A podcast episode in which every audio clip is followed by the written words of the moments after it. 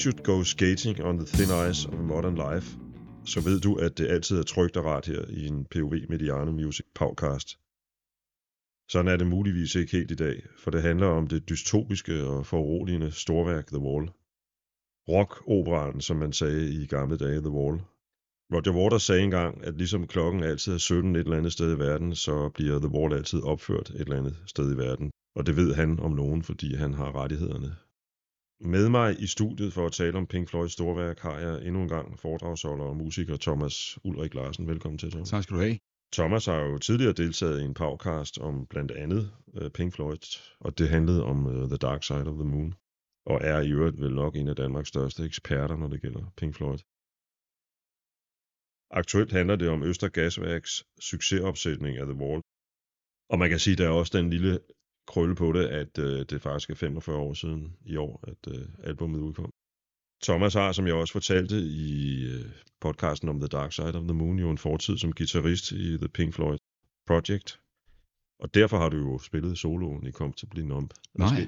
Det har du ikke? Simpelthen ikke, nej. Øh, hvis, jeg, hvis jeg lige skal, skal professionskorrigere, så har jeg spillet guitar øh, og sunget lead, som det hedder, i The Pink Floyd Project. Men vi, øh, vi, vi væltede os i den urimelige luksus, øh, som det var at, at have to guitarister ombord, som kunne tage solo efter behov og behag.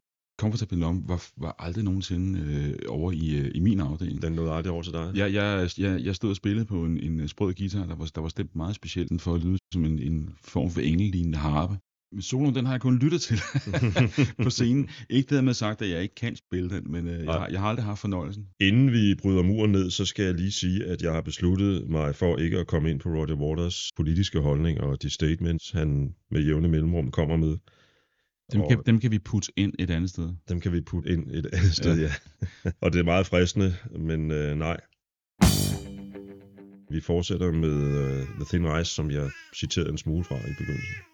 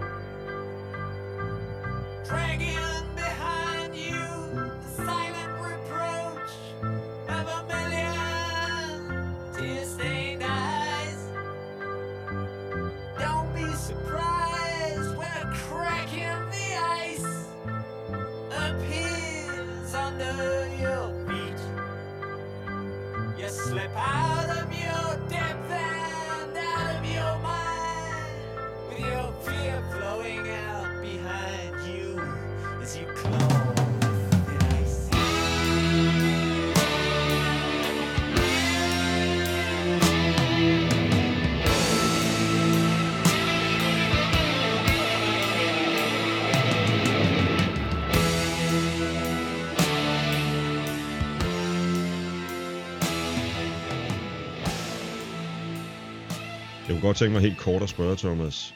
Er The Wall et uh, Roger Waters album, eller er det et Pink Floyd album? Det er begge dele. Det er, altså, det, det er jo indspillet af Pink Floyd, og, og, og alle fire medlemmer, Roger Waters selv, og Richard Wright på tangenter, David Gilmour på sang, guitar og andre ting, og så Nick Mason på trommer, med en lille smule hjælp udefra. Øh, det er dem, som spiller. Men det er et, et usædvanligt Pink Floyd-album i, i, i den her scene, at, at hele præmissen, hele indholdet, øh, var meget mere færdigt for Roger Waters siden det nogensinde havde været på noget album før. Ja. Der, var, der var mindre formning øh, fra de andre end før. Jeg købte The Wall simpelthen den dag, den udkom. Jeg boede på det tidspunkt øh, tæt på Sankt Hans Torv i noget, der hedder Ahornsgade. Cyklede faktisk forbi her for lidt siden og mindedes dengang det udkom. Det, det var i november, som sagt, øh, og jeg var nede i Guf, som der lå på Sankt Hans Torv på det tidspunkt, og købte den, og jeg kan huske, at øh, ham, der stod bag disken, synes ikke, det var noget særligt, det album. Nu havde han lyttet til det nogle dage, han havde selvfølgelig fået det nogle dage forinden. Jeg gik hjem, og sammen med en ven lyttede til det, og jeg tror, som jeg husker det allerede første dag, fandt vi for storheden i det her værk. I faldt i gryden med det samme? Ja, det kan man godt sige. Ja. Senere hen måske fået lidt ambivalent forhold til det, men det tager vi senere. Og man fornemmede jo straks, at det her handlede om, om mange ting i virkeligheden. Der er utrolig mange lag i The Wall. Ja. Um, men, men øh, helt åbenlyst noget med 2. verdenskrig og violin og bomber, der bliver smidt, og, og alle mulige øh, lydeffekter i øvrigt. Ikke? Men jeg fornemmede fra begyndelsen også måske en kommentar til den øh, på det tidspunkt hurtigt voksende fascistiske bølge i, i, i England. National Front var faktisk på et tidspunkt lige ved at komme ind i parlamentet. Ja, de var, de var en stor ting. Ja. Øh, og langt, langt mere åbenlyst voldelige, end, end øh, nogen højre fraktion herhjemme har været. Ja, og... Altså, man sige, der, der, der kan man sige, at Paludan, han ser meget, meget stille og rolig ud. Ja, han, med, han, på den led er han jo meget dansk. Det må man sige, ja. ja. Han, han, han, er, han, han er frygtelig på en dansk måde. Ja, og så var der også det aspekt i det, at øh, der jo var den her mur, den her wall, der gik ned gennem Europa og delte Vest- og Østeuropa.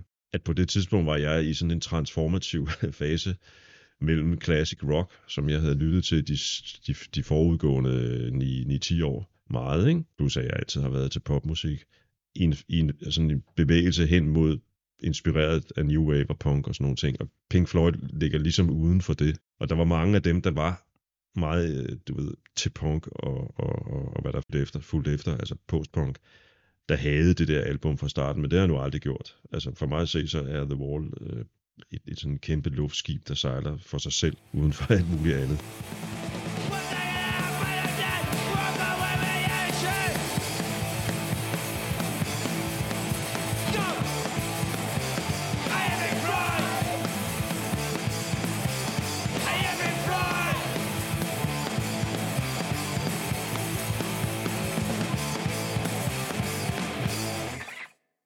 Så de, de, de havde det, fordi det kom fra et af de her rock Præcis. bands. Præcis. Og allerede der var det stigmatiseret. Allerede derfor var det stigmatiseret. Ja. Ikke? Og så var det, øh, som, som en anmelder, jeg, jeg, jeg lige læste i går, skrev på det tidspunkt, det var minimalisme maksimaliseret. Og det øh, et eller andet sted er det jo et meget godt udtryk for, hvordan en, en, en, en mand, der er til punk, forholder sig til, til, til Pink Floyd. Mange var jo splittet. Altså en af de, en af de store engelske, øh, et af de store engelske rockmagasiner, ikke? Og det, jeg mener, det var New Musical Express, ja. øh, anmeldte jo også pladen, og deres anmelder skrev, jeg kan ikke blive enig med mig selv om, hvorvidt det her er fantastisk eller forfærdeligt, men jeg er uhemmet draget af det. Det, det er jo meget præcist, hvordan mange sikkert har haft det ja. med det på det tidspunkt, hvis ikke man bare faldt i, som du siger, ja. i uden. Ikke? Ja. En lille anekdote. Samme dag, jeg købte The Wall, kom, øh, kom min ven øh, Torben ud til mig, og, og vi hørte det igen i, og igen i, i den her lille saneringsmodne lejlighed, jeg boede i. Og om aftenen gik vi ned på et værtshus, der hed Pepino, der lå på hjørnet af Guldbergsgade og Sankt Hans Torv. Der var det sådan, at han havde en gramofon stående, og man kunne komme med en plade, og så ville manden i baren spille det. Ikke? Og vi havde selvfølgelig taget The Wall med ned. Fantastiske album. Så nikkede han over mod øh, venstre for ham, sagde, ham derovre, han er ikke så vild med Pink Floyd. Den mand, der stod derovre, det var ham, der senere skulle blive kendt som nationalskjalden. Så øh, ja, altså, hans ord var selvfølgelig lov på Pepino, så vi fik ikke spillet The Wall den aften. Da, da jeg var en lille fyr og, og gik i øh, biografen lørdag og søndag eftermiddag med mine venner, der vi har været de der 10 år, og der, øh, der var der også forfilm, eller trailer, som de hedder nu. Og, øh, og, og vi var meget fascineret af det, fordi de her forfilm, de kunne jo være hvad som helst, og det var jo ofte film, vi ikke var gamle nok til at se. Og der var blandt andet den her film, The Wall. Øh, på det tidspunkt, der var album jo simpelthen blevet til en, en spillefilm, en, en, en musikvideo i, i maksimal format. Og den blev der vist en forfilm til, som var et, et sammenklip af, af kaotiske billeder, øh, som absolut ingen, ingen mening gav. Og så hørte man jo så hen over det, We don't need no education. Og nu nævnte du Pink Floyd som classic rock. Øh, og ved den lejlighed, der, der tænkte jeg, at det måtte der være nogen, de havde trukket ud fra plejehjemmet og anbragt for mikrofonerne, for de lød meget, meget gamle. De lød decideret som gamle mennesker, som, som stod og sang. Det var meget dystert, øh, og så var de jo i virkeligheden i, i, i midten, af, midten af 30'erne. I august 1987, der var jeg lige begyndt i, i gymnasiet, og jeg gik på Amtsgymnasiet i Roskilde, et sted, hvor man, øh, hvor man, hvor man prioriterede musik og, og, og musikudøvelse meget højt. I i faget musik, der, øh, der var det hensigten, at vi skulle lære at, øh, at lytte mere kritisk deltagende og aktivt, end det var bare at sætte noget musik på. En del af undervisningen handlede om, at vi selv spillede og sang, og derudover så var der altså en form for musikalsk fordybelse af analyse. Vi hørte uh, Don Giovanni, som er en, en, en let opera af Mozart, og så hørte vi The Wall. Og In the Flesh, det her tema, dudum, bang,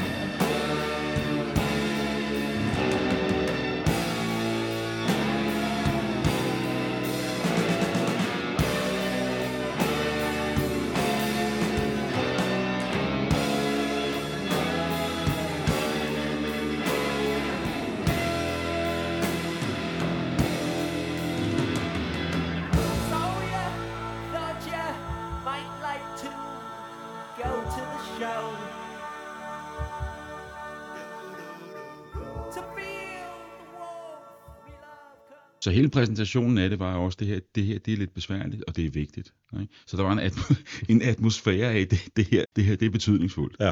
om det. Ikke? Og, og, det øh, og, og det havde den, den forventede virkning, kan man sige. Ikke? Altså, at nogle af os var meget, meget grebet af det, ikke? og andre var demonstrativt ligeglade overfor det. Ikke? At det skilte vandene i vores klasse lige så meget, som det havde gjort i, i pressen og blandt lyttere. Det blev også med det samme gjort klart, at det her album, som er et dobbeltalbum, det rummer en historie, som folder sig ud. Jeg gik ned og, og lånte albummet, altså sådan købe dobbeltalbum, det var sådan lidt uden for nummer rent økonomisk. Og så gik jeg simpelthen hjem og, og, og, og hørte det igennem, ikke? og fandt ud af, at det her var jo en åbenbaring. Og hvor var det dog fantastisk, at en person havde foldet sig selv ud på den måde, som, som Roger Waters jo gør. Det er jo et, en, en selvrensagelse, der foregår over de her fire LP-sider. Det, at det var så modigt, altså den, den handling, der lå bag at skabe The Wall, jamen det gjorde simpelthen, at Roger Waters, han, han, han blev min superhelt. Og, og det har selvfølgelig, det, det siger sig selv, du har været med i Pink Floyd Project, det har jo påvirket dig. Jo, jo, altså, altså allerede, For- for eftertiden, ikke? allerede inden at, at vi øh, på nogen måde, øh, altså, øh, jeg blev involveret med dem, der havde startet det band, så øh, havde jeg havde dyrket musikken urimelig intenst. Altså ikke bare som, som fed musik, man satte på, men noget, der virkelig betød meget, og ydermere også, også retfærdiggjorde det synspunkt, jeg havde, at, at rock var en alvorlig sag. Det er sjovt, du siger det ikke, fordi da under en eller anden celeber begivenhed, nu kan jeg faktisk ikke huske, om det var en Grammy, eller, eller det var indlemmelse i uh, Rock and Roll Hall of Fame, sagde Billy Corgan præcis det samme, som du siger. Det var, Ja. ja. det var Pink Floyd, der lærte ham, at uh, rockmusik var en alvorlig ting, Ja. og at det handlede om alt det uskønne. Ja, præcis. Øhm, og, og, og et eller andet sted er det jo det samme, Johan Olsen også har sagt op til premieren på, Ja, på den, Både, på den både, Jimmy, både Jimmy Jørgensen og, og, Ja, ja, og ja. Johan har været inde på det samme. Ironien er så, at, at da, da Billy Corgan han medvirkede ved Pink Floyds øh, indsættelse, som det jo hedder, i The Rock and Roll Hall. Jamen, det har så været den, jeg Ja, tænkte på. det har det, ja, i, Ja. ja. i, i slut 90'erne. Der var det uden Roger Waters. Og det var jo at den simple årsag, han var ikke medlem af bandet på det tidspunkt. Han trak sig jo fra Pink Floyd i, i midten af 80'erne. Så øh, Pink Floyd blev indlemmet uden The Walls skaber.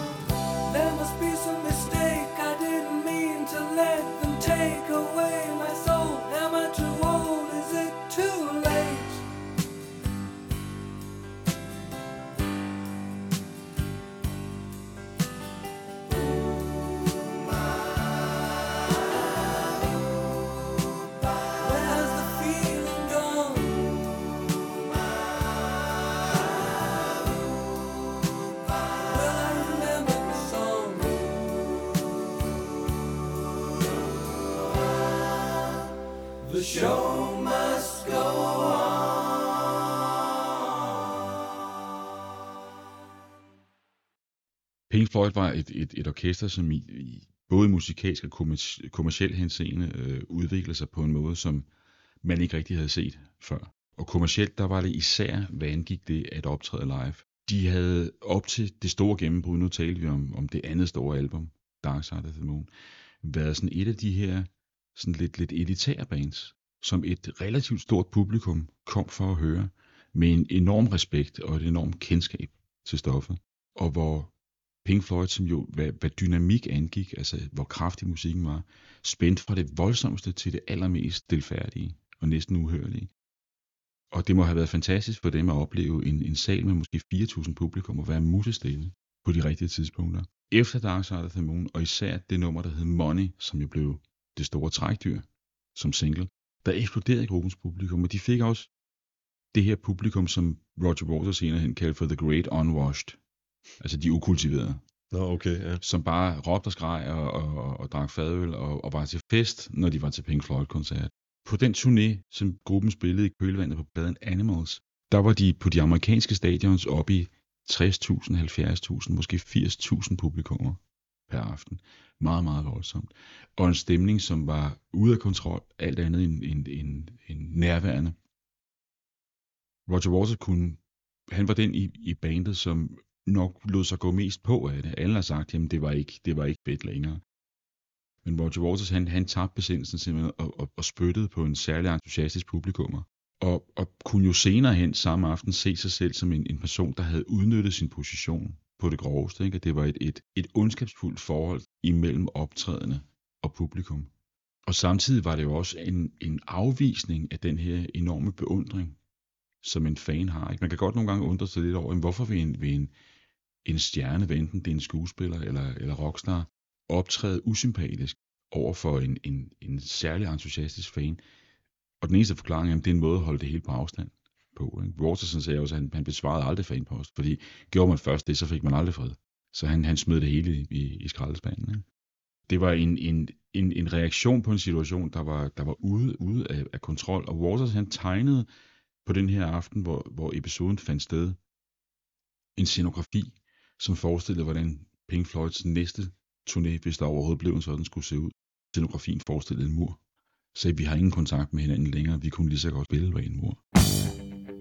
Muren blev sådan det her overordnede metafor, jamen det, som, som, som handlede om, om afstand i alle henseender. Ikke? Der, der kom nationalismen ind i billedet. Du nævnte National Front, de her meget skarpe fronter, der kan være imellem øh, raser og, og politiske, øh, politiske grupperinger. Og det her med at, at have behov for at bygge et imponerende materielt værn op, for ligesom at se, hvor, hvor, hvor, hvor stor og imponerende jeg er. Og inde bag ved det, jamen, der fandtes det, som blev til figuren Pink, som var et, et, et lille, nøgent, lyserødt, øh, ikke muskuløst og meget, meget sårbart lille barn. Ikke? Det, det blev den historie, som, som, som The Wall øh, endte med at blive.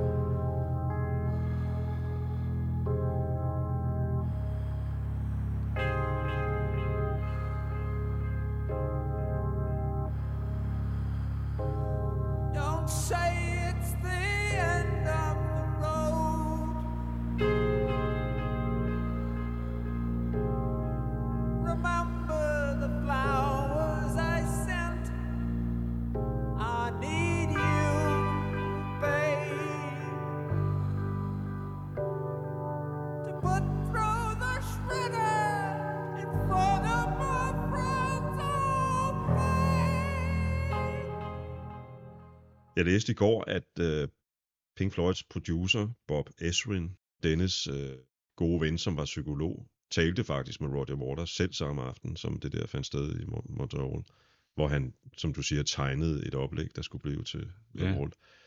Så, så de har jo så også i en eller anden forstand, jeg ved godt, at Ezrin, der ham kommer du tilbage til, Ja. har haft rimelig stor indflydelse på The Wall. Men allerede kan man sige, da det første så, da det første så, siger da det første frø blev sået, var han med på sidelinjen i virkeligheden. det var han, og og det hænger sammen med, at, koncerten fandt jo sted i Canada.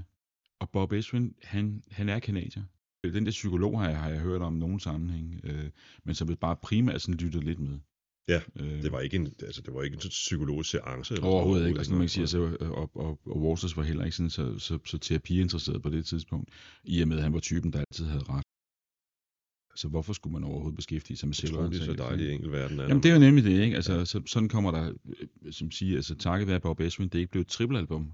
Fordi den originale demo lagde faktisk op til øh, sådan en, en, en prog-rock øh, san- sandinista, som The Clash jo udsendte, ikke? Men det er ud fra det, at Waters begynder, og måske allerede har nogle sange på, på parat. Ja, de, han, han gik i, øh, i, i skrivehi i, i 1978 og, og skrev en stor demo, der hed øh, Bricks in the Wall, og en anden sangcyklus, som hed The Pros and Cons of Hitchhiking. Og der er noget, noget tematisk, hvad kan man sige, genbrug, de to værker imellem. Der er nogle, nogle ting, der simpelthen dukker op begge steder. Og der er også passager, som skulle have været på det ene album, som endte på det andet. Og omvendt. You flex your arm.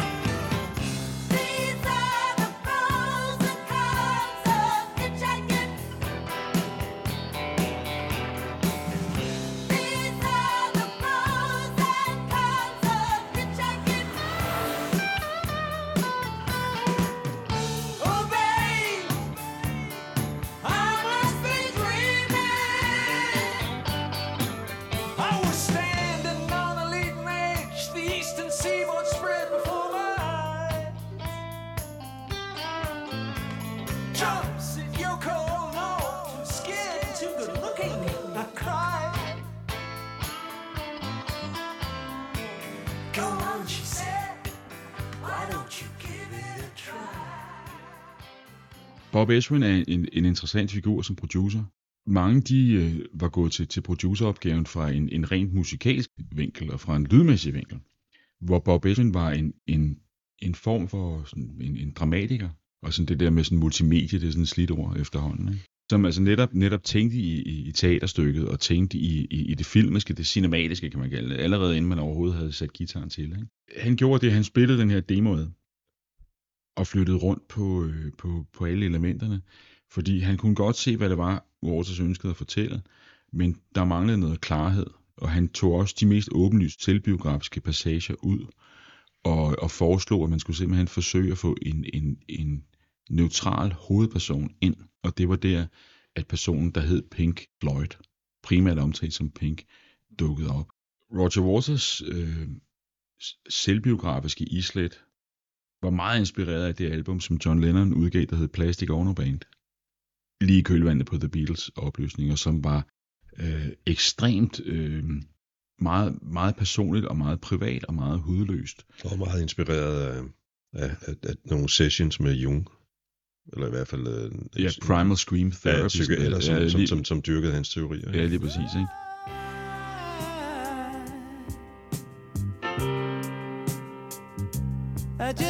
Tell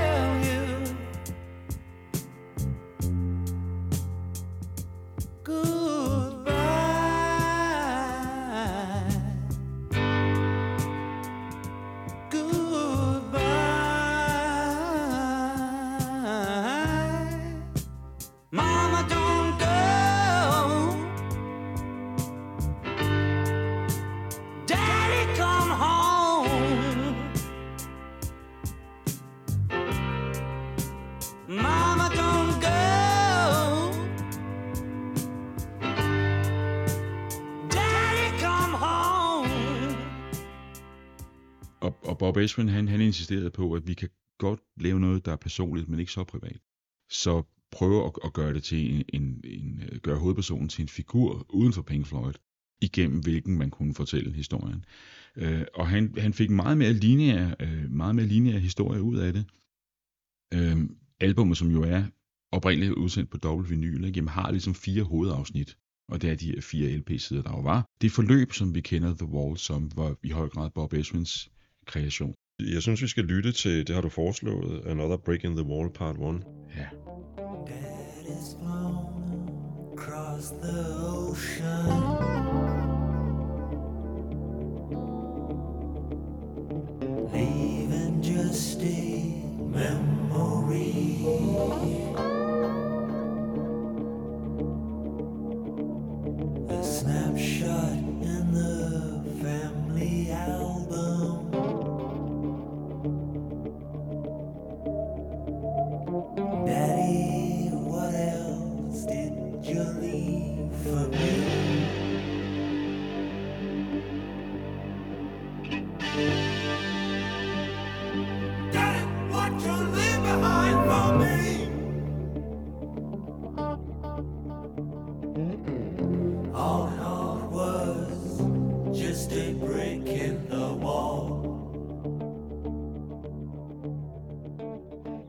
Albummet og projektet The, The Wall øhm, tog udgangspunkt, som vi var inde, øh, inde på tidligere, i en, i en episode, hvor, hvor Roger Waters optrådte så uprofessionelt over for en, en, en betalende publikum, som man næsten kan. Ikke? I dag der er det blevet hverdagskost. Altså på, på YouTube, der, der, der findes der jo kavalkader, klip, hvor, hvor rock-superstjerner øh, smelter ned, og øh, enten det handler om, om det samlede publikums manglende vilje til at samarbejde, eller blot en enkelt, der er så uheldig ikke at optræde korrekt i gåsøjne. Det, har man, det ser man igen og igen. Ja, altså, altså, altså, altså Axl Rose fra Guns N' Roses har jo førertrøjen, øh, ubetinget, men der, er- der er flere andre. Så Som, fik du øh, sådan set talt Ja. mig fra at se den der ja, video.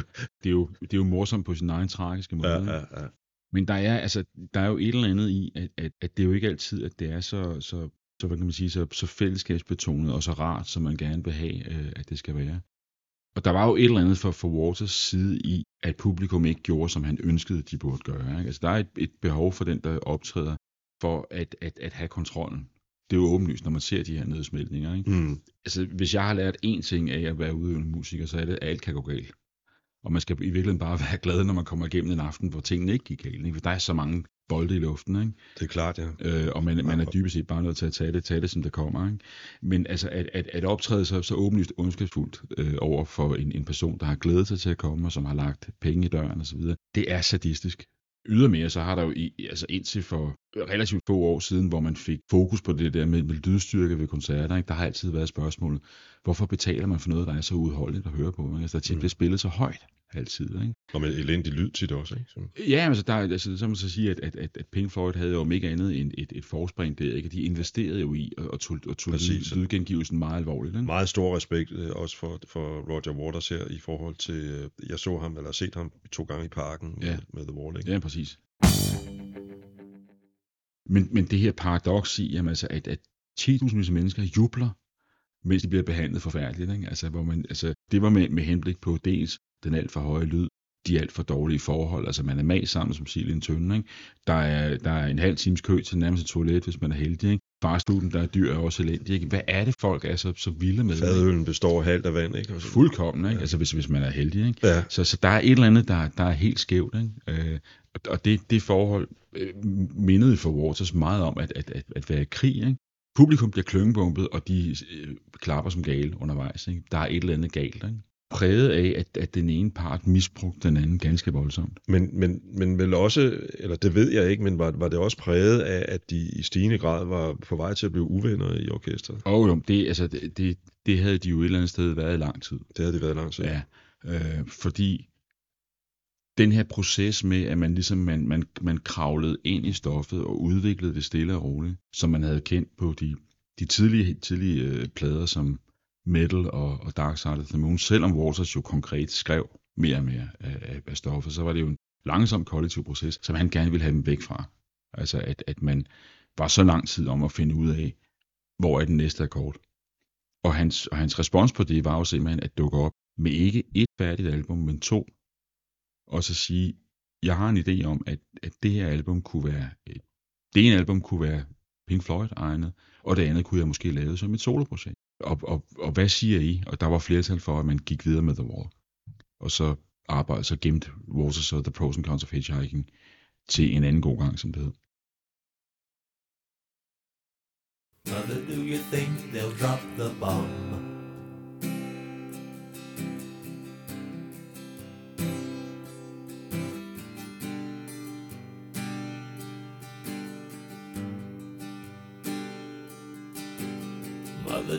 Think they'll like this song?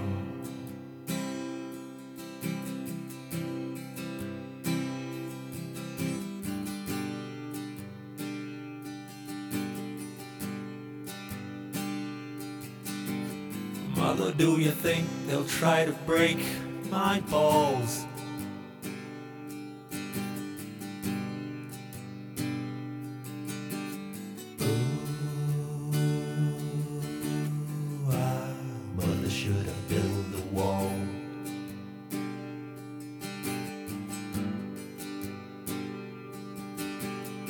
Mother, should I run for president?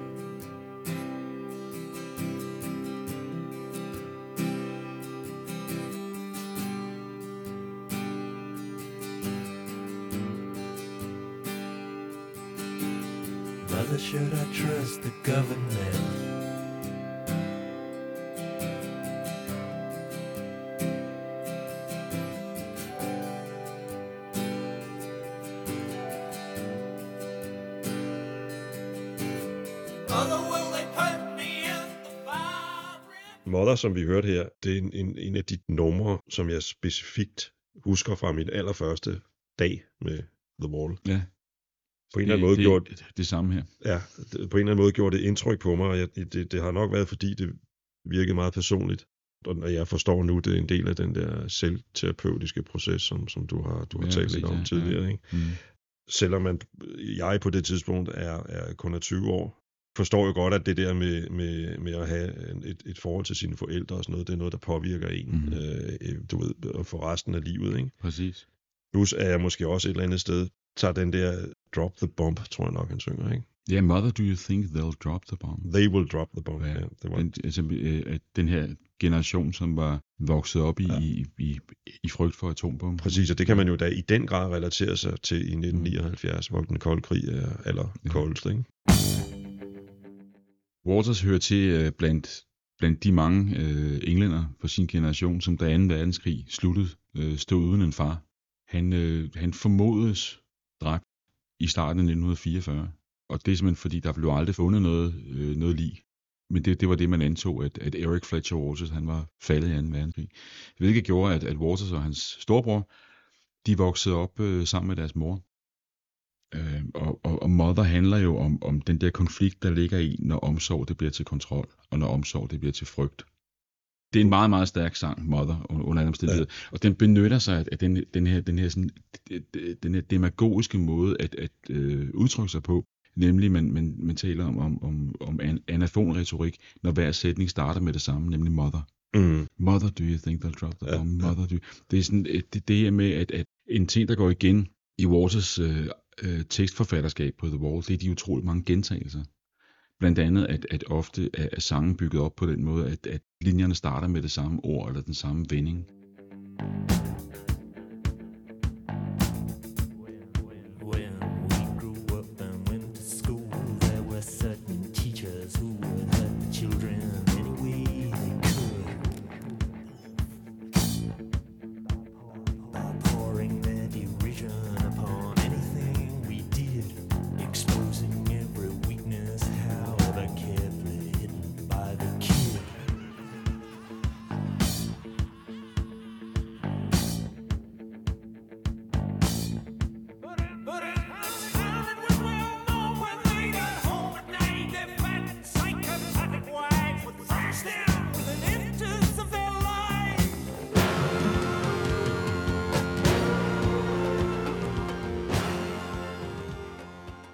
Pink-figuren, som vi talte om, jamen altså han er en, en, en syntese. Eller det, det kan være svært bare at, at skrive ting, som de er. Altså ren realisme kan nogle gange godt blive for endimensionel. Man er nødt til at tilsætte et eller andet. en af de, øh, en af de ting, som Waters dykkede ned i, i forbindelse med, med at bruge muren som, som, som, som metafor, det var muren som et mangesidigt metafor. At psykose kan sådan set også være en måde at trække sig fra virkeligheden på, altså skabe en anden form for mur, der hvor den, den, den psykotiske virkelighed ikke er den samme som alle andres virkelighed. For, for Sid Barretts vedkommende, Pink Floyds medstifter og, og, og oprindelige leder og ledestjerne sangskriver, øh, han blev psykisk syg øh, meget kort tid efter Pink Floyd debuterede, og Waters især øh, beskrev jo sindssygen som en withdrawal, altså en trækken sig tilbage fra, fra virkeligheden, ikke? fra den voksne verden, at det måske var noget, som Seth Barrett simpelthen havde brug for. Pink-figuren, som isolerer sig mere og mere, det er jo simpelthen det, som, som murmetaforet handler om, ender med at blive sindssyg. Eller i hvert fald oplever vel det, som man vil kalde for en, en, en grænsepsykose. Nu vi taler om Sid Barrett, der har du så opfordret øh, mig til at spille Apples and Oranges. Ja, det er en, en, en singleplade, som var noget af det sidste, som, som Sid Barrett skrev Ja. til bandet, og hvor, hvor Waters sagde, det er en fantastisk sang, men den blev ødelagt af den måde, den blev indspillet på. Men jeg synes, den er, den er enormt illustrativ i forhold til, hvor, hvor, hvor skæv Sid Barrett var i sin opfattelse af, hvad, hvad sangen burde være. Ikke? Og alligevel er den jo hammer i ørefaldet. Det er jo det, han, han har udtalt. Det er en glad sang, og den har et øh, anstrøg af jul. Og så handler den om en pige, som jeg bare så øh, kom gående ned af gaden i Richmond. Ja, var. Sid han gik jo sådan og sådan stalkede lidt, han, han jagtog hendes ærner, Okay. og så skrev han en sang om det.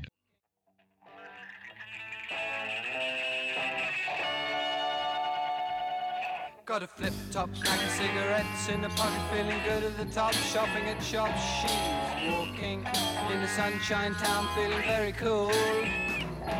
But the butchers and the bakers and the supermarket stores, getting everything she wants from the supermarket store.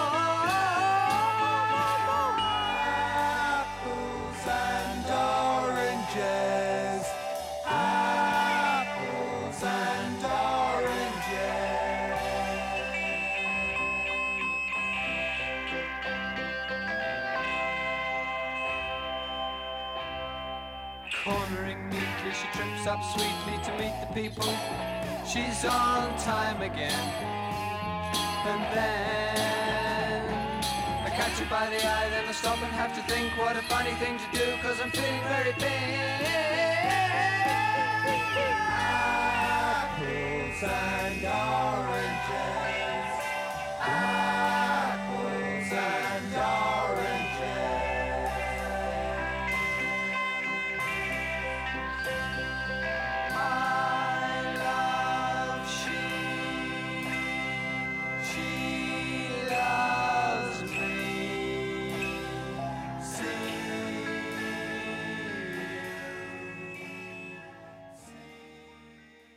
Under indspilningen af The Wall, som du har været inde på, er der den her dynamik.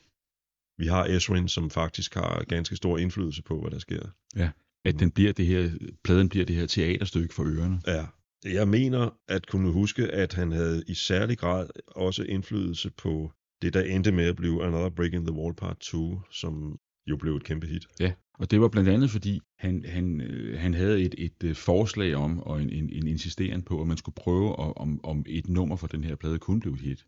Og det var selvfølgelig også fordi, det var et, et ambitiøst projekt, som ville være, være svært at sælge. Skralder man de mest i ørefaldende numre væk, jamen så er det et, et, et overfald på en, ikke? og meget frastødende i lange passager. Eshwin, han havde været i, i New York, hvor han havde gået i et af de New Yorker-studier. Inde ved siden af, der, der gik bandet Chic og indspillede. Ikke? Det var Freak Out. Freak, say Chic.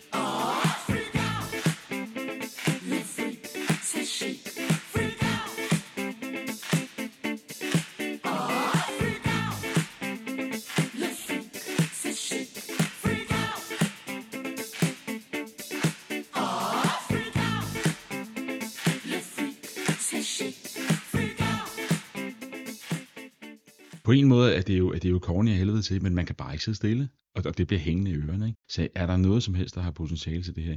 På samme måde, som man jo havde udæsket en single af Money, hvilket bandet jo ikke selv troede var muligt, nogle år tidligere på Dark Side of the Moon. Så tog han den her sang, som var et enkelt vers, og det var ikke tænkt, som skulle være mere end et enkelt vers. Og så, så, så kopierede man båndet, som det var dengang, og lavede et vers mere.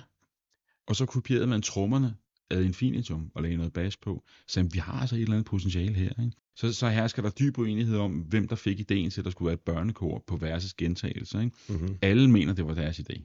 Øh, og der, Okay. der, der er i hvert fald fire, som påstår, at det var dem, som fik ideen. Men, men Esmond insisterer på, at det var ham, og at børnekoret var indspillet, før Waters hørte det. Og så, øh, og så smed man den her fabelagtige one-take guitar solo på øh, til allersidst, som jeg har spillet i øvrigt. Nu snakker vi om, om, om Comfortably Numb. Jeg har faktisk en lille note her, hvor der står, den, den der man tilbøjelig til at glemme den solo, når man snakker om The Wall. Og, og det er sådan en af dem der, hvor, man, øh, hvor, man, hvor det faktisk var lidt af en, af en strøtanke, fordi normalt så, så, så går der meget tid med at lave den rigtige lyd på en guitar. Ikke? Og her der, der deler man ikke engang en forstærker op, men man tog bare guitaren Okay. okay. og satte den direkte ind i, i stikket i spolbremseren.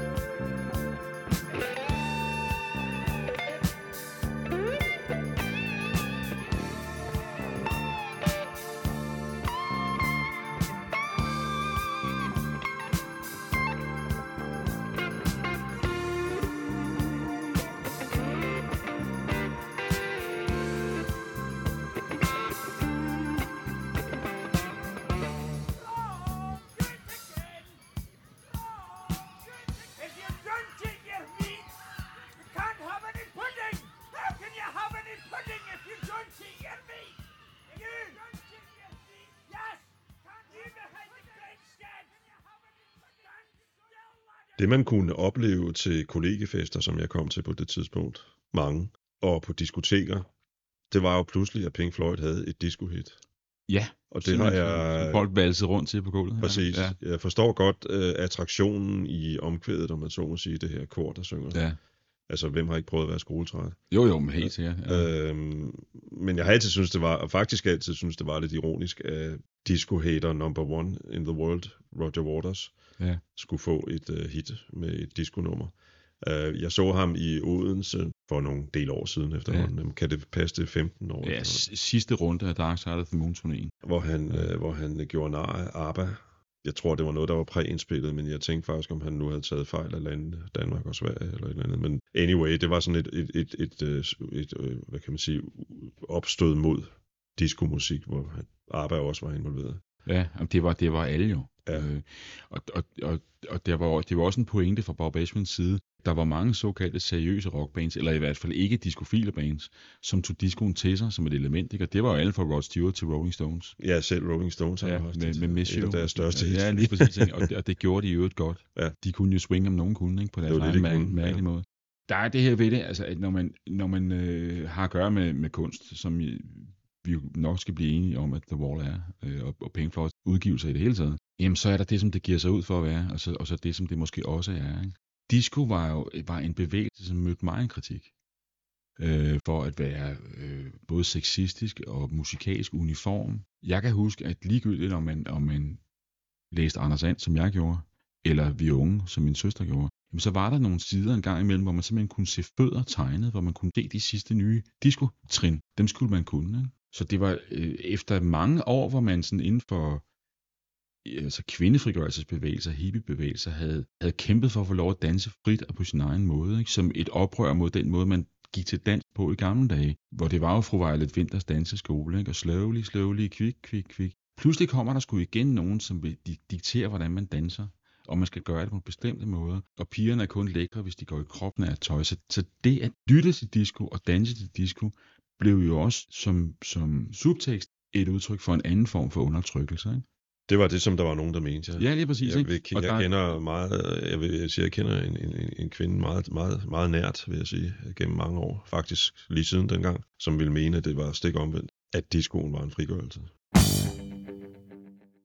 Ja, og det er det, ikke? Og, og det er jo alt afhængig af, hvor, hvor man, altså på hvilken ende af sådan spektret, at man, man, man befinder sig. Ikke? Der lå den her subtekst, jamen disco er også, det, det, det ensrettende på andre måder, det, det musikalsk fascisme, måske lige Ja, frem, lige frem, ja. Gung, gung, gung. Man kalder det... Tyskerfoden, man, jeg skulle lige til at sige det, ikke? Er Associationer til marcherende øh, Lige præcis. nazier. Ja, ja. Exactly. Ikke? Altså, at, øh, og, og vi, vi går heroppe i, i Danmark og griner af ordning mod sign, og hvad vi ellers tilskriver tyskerne. Ikke? Men den her, den her ensartethed og ens rettighed, ikke? Mm.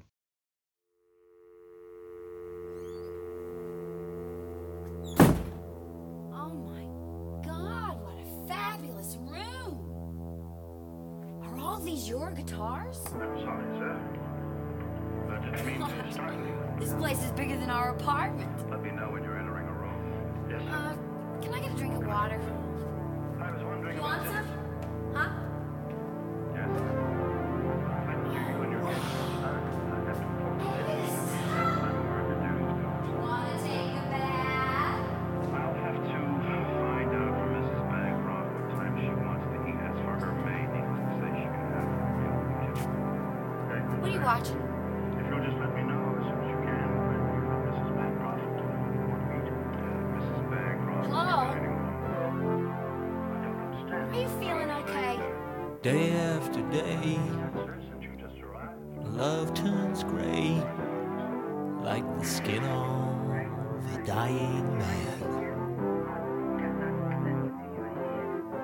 Night after night, we pretend it's alright.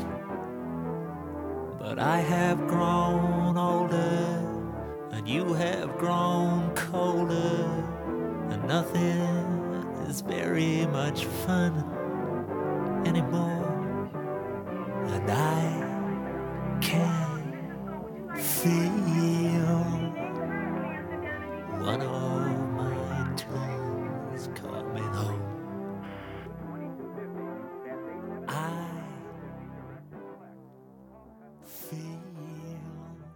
Walters er, er, er hovedmanden bag, bag The Wall, øh, som Gilmore også senere han sagde, at det er it's, it's Waters' brainchild. Og han havde intet imod, at, at, at Waters tog ud og lavede nye opsætninger, og det, det er overvejende hans værk. Men stadigvæk, så, så, så var Pink Floyd med, med, med Bob Ezrin som, øh, som den, den store maler, i, i- i stand til at, at, at, at nedlægge veto imod materiale, hvis ikke det var stærkt nok. Altså, om end at det forårsagede seriøs urmuleri fra, fra Waters side. De, de havde sjældent åbne skænderier, men der var, meget, der var mange surmulende stunder undervejs. Og en aften endte i særligt surmuleri, hvor de sådan var lidt bekymrede for, hvad det egentlig ville føre med sig. Gilmore og Esmond havde simpelthen øh, afvist at arbejde videre med et stykke musik, så det, det er ikke godt nok. Men Waters han dukkede op næste morgen med en sang, som han havde siddet og skrevet om aftenen, med den der attitude, når at den her god nok til jer var. Ja, og den er jo god. Vi har Det- lige hørt den. Det, uh, Nobody Home er, er, er et af højdepunkterne, ikke? og et af de her, en, en af de her sange, som virkelig er en sang. Altså, den kunne være en, en, en, en Lennon-sang, det kunne Det være en, en Randy Newman-sang, altså med, med, med smukke akkorder, altså det er så Bob Ezrins piano, det, han, han spiller en del tangenter øh, på den her plade. Igen det her anafone med, man, man indleder alle sangene med I've got a, de mange gentagelser, ikke? at øh, det, bliver, det hele det bliver understreget igennem en næsten prædiken. Det er, en, det, er en, det er en virkelig fed tekst, og i øvrigt vil jeg også lige indskyde, at den er jo så også godt øh, produceret med de her blæser og stryger og så Ja. videre. Er det, er det også øh, Roger Waters, der renser sig selv? Han, han, han rensager øh, alle mulige mennesker, han har kendt, som han siger. Ikke?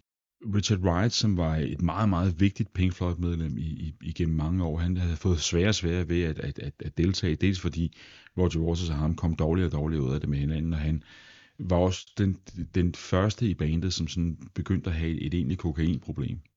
Øh, og, og det, det er muligt, at nogen de opfatter det som en vældig humørbooster, ikke? men det, det gør et eller andet ved folk over længere tid. Og der er det her vers, hvor, hvor, hvor Roger Waters synger om, at han har, han har cigaretbrandmærker ned over skjorten, og han har, han har nikotinpletter på fingrene, og en sølvske, han altid har med sig. Det altså netop også stofmisbrugeren. Ja, ja. Og så har han det der flyl, der sådan holder hans jordiske rester op. Ikke? Altså, at det, det skulle være Richard Wright, den var møntet på. Ikke? Okay, ja. Som Ja. faktisk blev fyret af Pink Floyd. Ja, men så Waters, han, øh, han, han sagde, at han, han ønskede ikke, at Richard Wright skulle være med i, i bandet efter fuldførelsen af, af pladen, fordi de havde simpelthen det, der sådan i virkeligheden lignede en kombination af et, et, et, et personlighedssammenstød mellem Waters og Wright, men også en regulær misforståelse om, jamen, hvorfor skal vi starte i Los Angeles 14 dage tidligere end, end op, oprindeligt aftalt. Ikke? Og der meddelte Wright bare, at han, han kom til den oprindelige aftalte dato. Ikke? Men det var fordi, man var bagefter, man var bagud i produktionen, og ville gerne have The Wall klar til julesalget, som du også siger, du købte den den 30. november Ja. 1979. Ikke? Om den udkom samme dag i Danmark som England, er jeg i tvivl om, men øh, jeg tror det.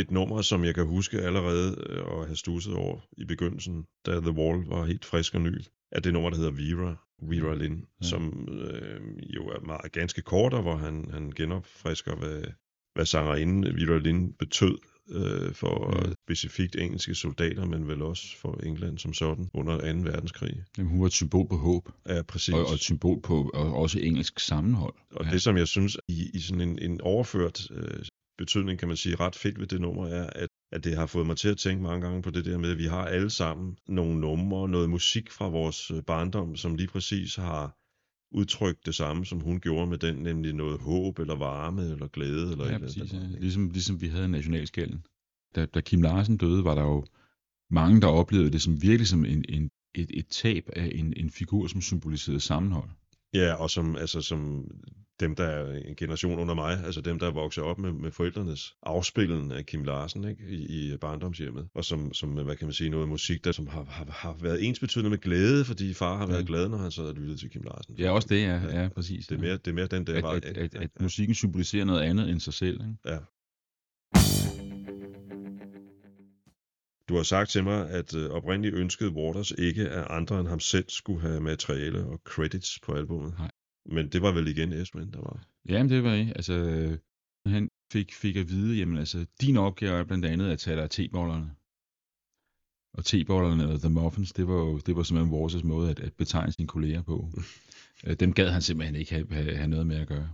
Han var, han var blevet træt af at være bandmedlem. Men, men Ezrin, han insisterede på, at, at, David Gilmour skulle have noget mere musikalsk input, simpelthen for, for variationens skyld blandt andet. Ikke?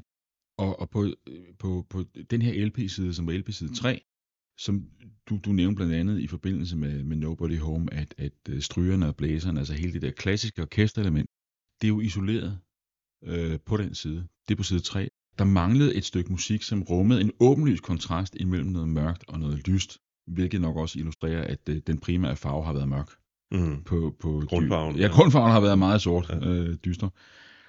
Og David Gilmour, han, han gravede et, et musikoplæg frem, som stammede fra, fra den, den, den forrige sæson, hvor han havde gået ned i Frankrig med nogle af sine gamle venner og lavet et soloalbum, som blot hedder David Gilmour. Og der var et musikoplæg til års. Og så jamen, det, det er meget mørkt og mollet i omkvædet, og så klarer det helt op og bliver øh, til dur i det, som kunne være et omkvæd, og hvor David Gilmour netop spillede på den her guitar, den var strenget op kun med lysestrenge, så den lød harpe og engleagtigt. Og Bob Ezrin gav det bånd til Roger Waters og sagde, gå hjem og lav noget tekst til den. Og det var Roger Waters ikke spor interesseret i, men han kom som sådan en, en vræsen 14-årig, som var blevet bedt om at, at, at, skrive en, en stil som straf på et eller andet, der ikke var blevet afleveret. Hvorfor har jeg ikke så svært ved at forestille mig det? Ja, så han sådan, synes, ja, her, her har du din tekst, værsgo. Ja, ja, ja. Det var så, hello, is there anybody in there? Og hvor alle jo tabte kæben og sagde, her har vi altså virkelig en vinder. Ja. Men det var under tvang. Også et godt nummer en klassiker. Øh, og en, en, en, en sang, som jo har været det, det, det, sidste og sidste gå hjem nummer for både Roger Waters og, og Pink Floyd, uden ham i, i mange sæsoner, indtil han jo så på sin turné sidste år jo rekonstruerede nummeret fuldstændig. Indledt med det, fjernede et hvert spor af David Gilmour, inklusiv guitar soloen.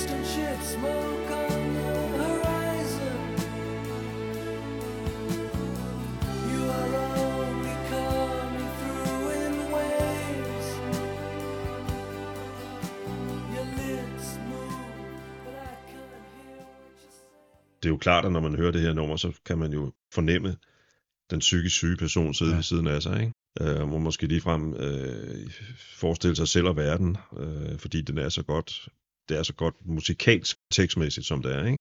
Men, men i virkeligheden var det inspireret af noget sygdom, Waters havde oplevet på en turné i USA. Ja, lige præcis. Det, altså, det, i, I det hele taget så kan man sige, at, at, at, at The Wall i det omfang, den som kredser om, om, om rockmusikeren, altså supermusikeren, kan man sige, der er det her nummer, som hedder The, The Show Must Go On. Altså man skal spille for enhver pris. Ikke?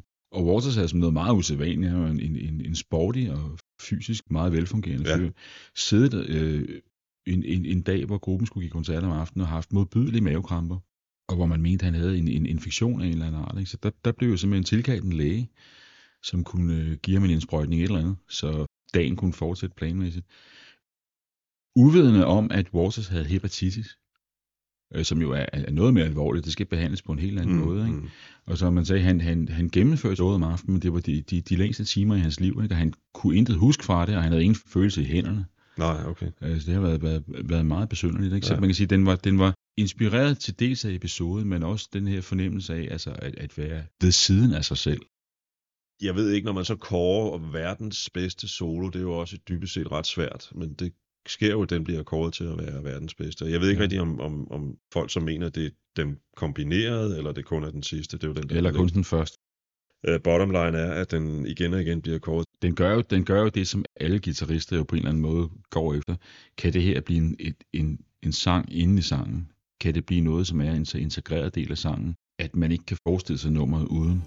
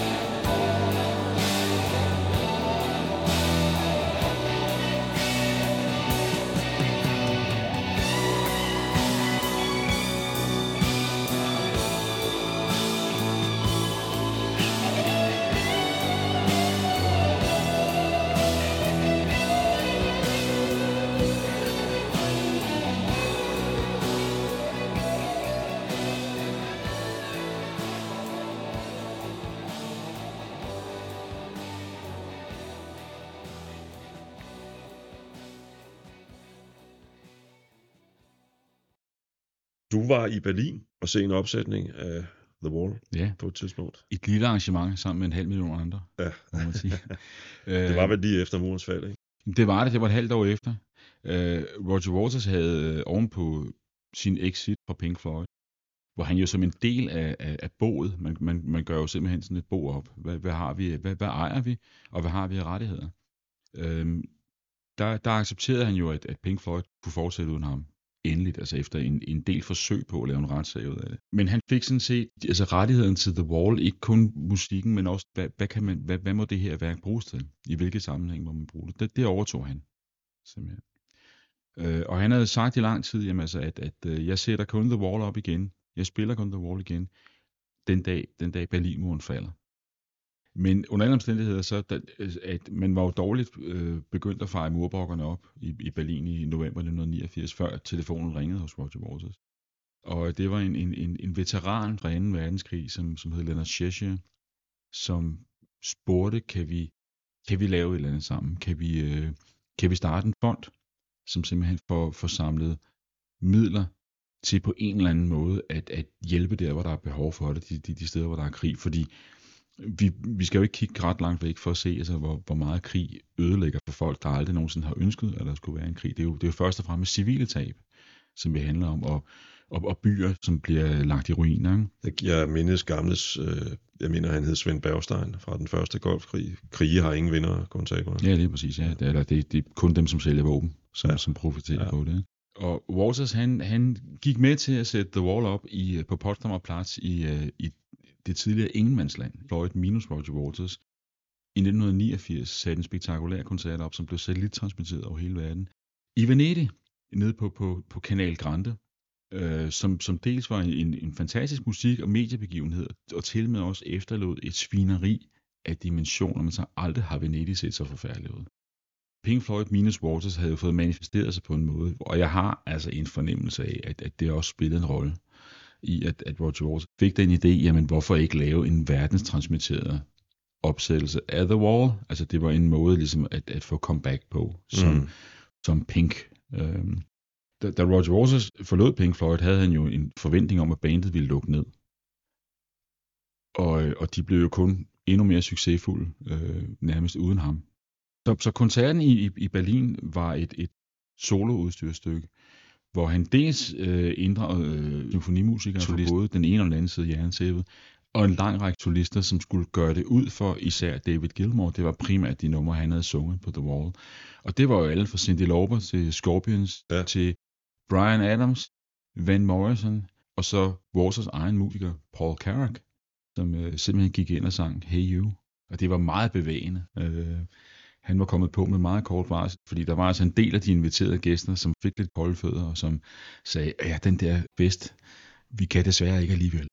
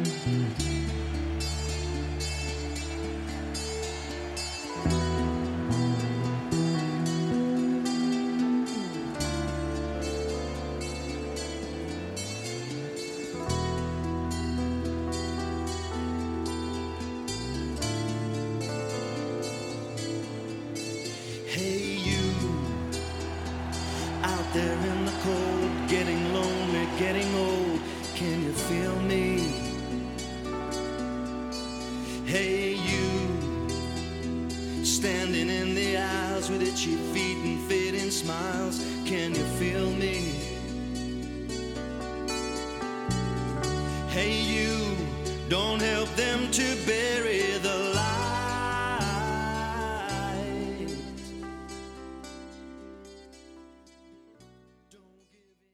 Vi taler om opsætninger af The Wall, og som jeg indledte med at sige, så er en opsætning, øh, der kører for fulde navler, på fulde navler i Aarhus Musikhus. Du så den på Øster Gasværk. Ja, præcis. Jeg, var jo, jeg, jeg blev jo faktisk kontaktet af, af gasværket. De kan godt lide at lave noget, noget formidling, som knytter sig til deres forestillinger. Kan man ligesom sprede det ud? Men aftalen blev i hvert fald, at, øh, at jeg skulle kigge forbi gasværket øh, ved et par lejligheder og lave sådan et skarpt foredrag af en times varighed om The Wall. Jeg synes, at Østre Gasværks forestilling, den lykkedes rigtig godt på mange områder, fordi The Wall er nok, hvis man sådan skal sige én ting om det, et værk, der ikke har det fjerneste måde frastøde og virke ubehageligt på sin lytter. Altså det, det, det ligger i hele præmissen. Der er ikke meget feel good der. Nej. Nej, det kan man sgu ikke sige. Altså, der, der er nogle, nogle passager, det er jo især Gilmore, som, som skruer op for gitaren en gang imellem. Der får vi lov til at, at, at, at glemme nogle ting, eller i hvert fald blive ført et andet sted hen. Og, og på det punkt, der synes jeg, at, at forestillingen lykkes fænomenalt. Ikke? Og det er også et specielt rum, Øster Gasværk. Det er jo ikke en, en traditionel kugkasse. Jeg kom meget i folketeateret med mine forældre, da jeg var barn. Ikke? Og det er jo alt andet end det. Det er den her øh, cylinder, det her store, øh, den her store tønde, som man, som man spiller i. Ikke? Og hvor det hele, det ser sådan grimt, og der er en af, mine, øh, en af de, af de andre, som stod forestillingen den dag, som jeg talte med, brugte udtrykket trashy. Altså det, er sådan, det, det virkede billigt, det ved vi selvfølgelig godt, det ikke er. Det koster nogle penge at lave en professionel teaterforestilling. Men det havde noget trashy, det havde noget ubehageligt over sig. De medvirkende var, var stylet og sminket til at virke usket. Så der synes jeg, de havde, de havde fat i, i ånden fra The Wall vældig, vældig godt. Det var meget i Waters ånd, synes jeg, og jeg tror også, det ville have glædet ham at se The Wall blive sat op så små rammer, fordi han protesterede blandt andet imod, at Pink Floyd var blevet så store, at, Mm. at majoriteten af dem, der var til stede, ikke, ikke fik en bjælle ud af det. Waters har jo i mange år sagt, at han har intet imod øh, opsætninger af The Wall, men han gav faktisk kun tilladelse til amatørproduktioner. Altså for eksempel Ejns Teatre. Gasværket fik jo som de første lov til at lave en kommersiel opførsel af det, så der, er- det, er jo, det er jo også en blåstemning i sig selv, Det må man sige. når det er, når det er så svært at få lov. Jeg har et øh, ambivalent forhold til teaterkoncerter, og øh, Same. øh, fik øh, jo aldrig rigtig taget mig sammen til at tage ind og se den, faktisk. Før det var for sent, om man så må sige. Den der ambivalens, på den ene side har jeg det, som jeg sagde for lidt siden, fint med, at kunstnere får brug for at redefinere det, de har lavet. Fordi at stå på scenen og skulle spille det samme nummer 60 år efter, for eksempel. Ikke? Man kan Ja. næsten forestille sig. Medmindre det nummer stadigvæk siger en et eller andet. Ikke? På den anden side, ved en teaterkoncert, og jeg har jo set The Wall opført, men dog ikke med, altså du ved, ikke som teaterkoncert. Jeg kunne sagtens, og det, det er der slet ikke tid til her, eller plads til, jeg kunne sagtens ligesom folde den der historie om min første dag med The Wall ud, fordi der, der er alle mulige andre aspekter i det, ikke? Og alene det, at jeg husker det så tydeligt, så lang tid efter, siger jo også noget om, hvad det har gjort ved mig. Ja, altså det at, at, indtrykket har været både stærkt ja. og, og blivende. Og et eller andet sted er jeg måske ikke så interesseret i, at en eller anden uh, instruktør piller den der historie op uh, med rode og ligesom Nej. strør den ud på en anden måde. vel? Nej. Og Men, men det er også massekultur stadigvæk. Ja. Og, og det er...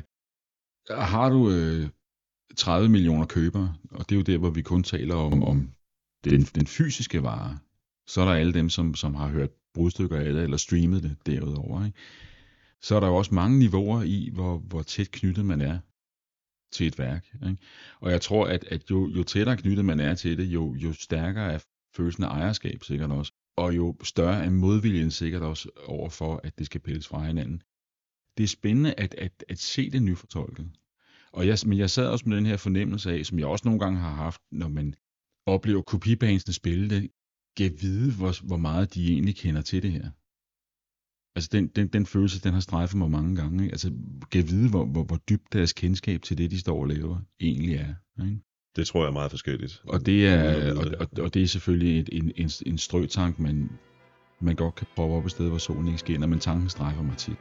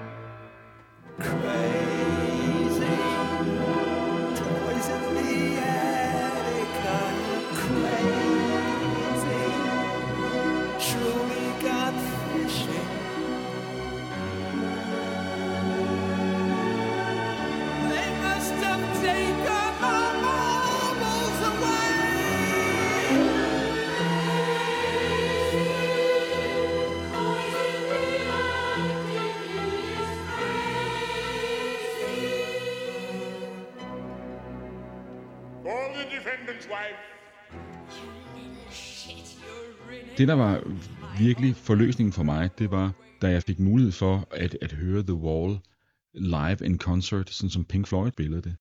Jeg fik et, et bånd et år tid efter, at jeg havde hørt The Wall første gang. Og det var en, en, en piratoptagelse fra en, en af koncerterne tilbage i 1980 eller 81.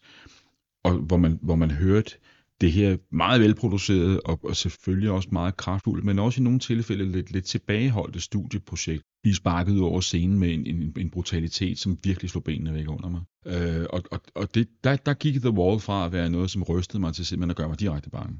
Det var så voldsomt.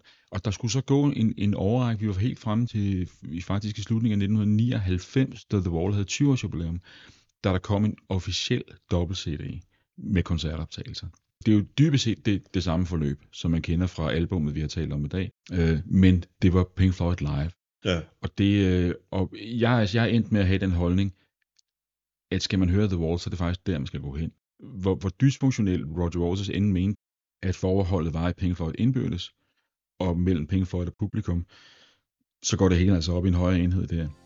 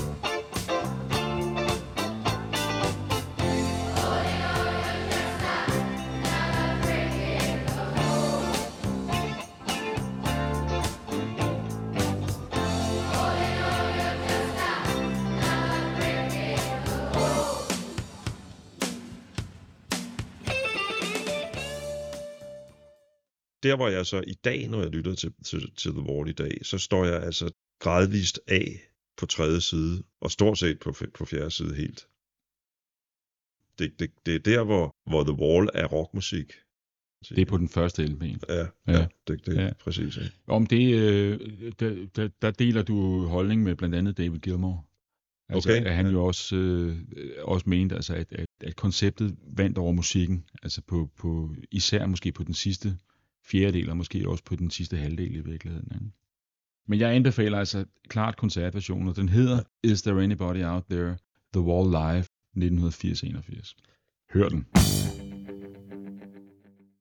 Inden vi slutter helt af, jeg googlede i går, hvad, hvad, hvad stiller folk egentlig spørgsmål med hensyn til The Wall om? Og et af de mest stillede spørgsmål i cyberspace, det er, hvad bliver der egentlig af Pink? Ja, det er det. Hvad tror du, der bliver af Pink? Jamen altså, øh, i, i, den, i den retssag, som jo aldrig finder sted, det er en, det er en, en form for, for diskussion, han har med sig selv i al sin tågethed. Ikke? Der er dommen jo, at han skal, han skal fjerne sit værn. Altså han skal rive muren ned, tear down the wall, bliver der så. Ikke? Øh, og det er jo, en, det er jo en, en opfordring til at, at øh, stå ved den, vi er inderst inde. Waters er jo selv blevet spurgt om, ligesom, hvad er der bag, bag muren? Ikke? Han, han siger, det, det må vi selv finde ud af. Og på den måde, der er, er, er The Wall jo også en, en dannelsesrejse. Ikke? Vi må selv tage ansvaret for, hvad der sker. Vi må selv tage ansvaret for det, vi opdager, når vi piller det ned, som vi har lagt, lagt udenpå. Ikke? Det er en åben slutning, og Gud var det skide irriterende. Det kan være godt med en åben slutning. Det kan også være rart med en, der er lukket. Ja, Det her det er en lukket slutning. Tusind tak, fordi du ville øh, være med den her gang igen. tak. Det var den største fornøjelse.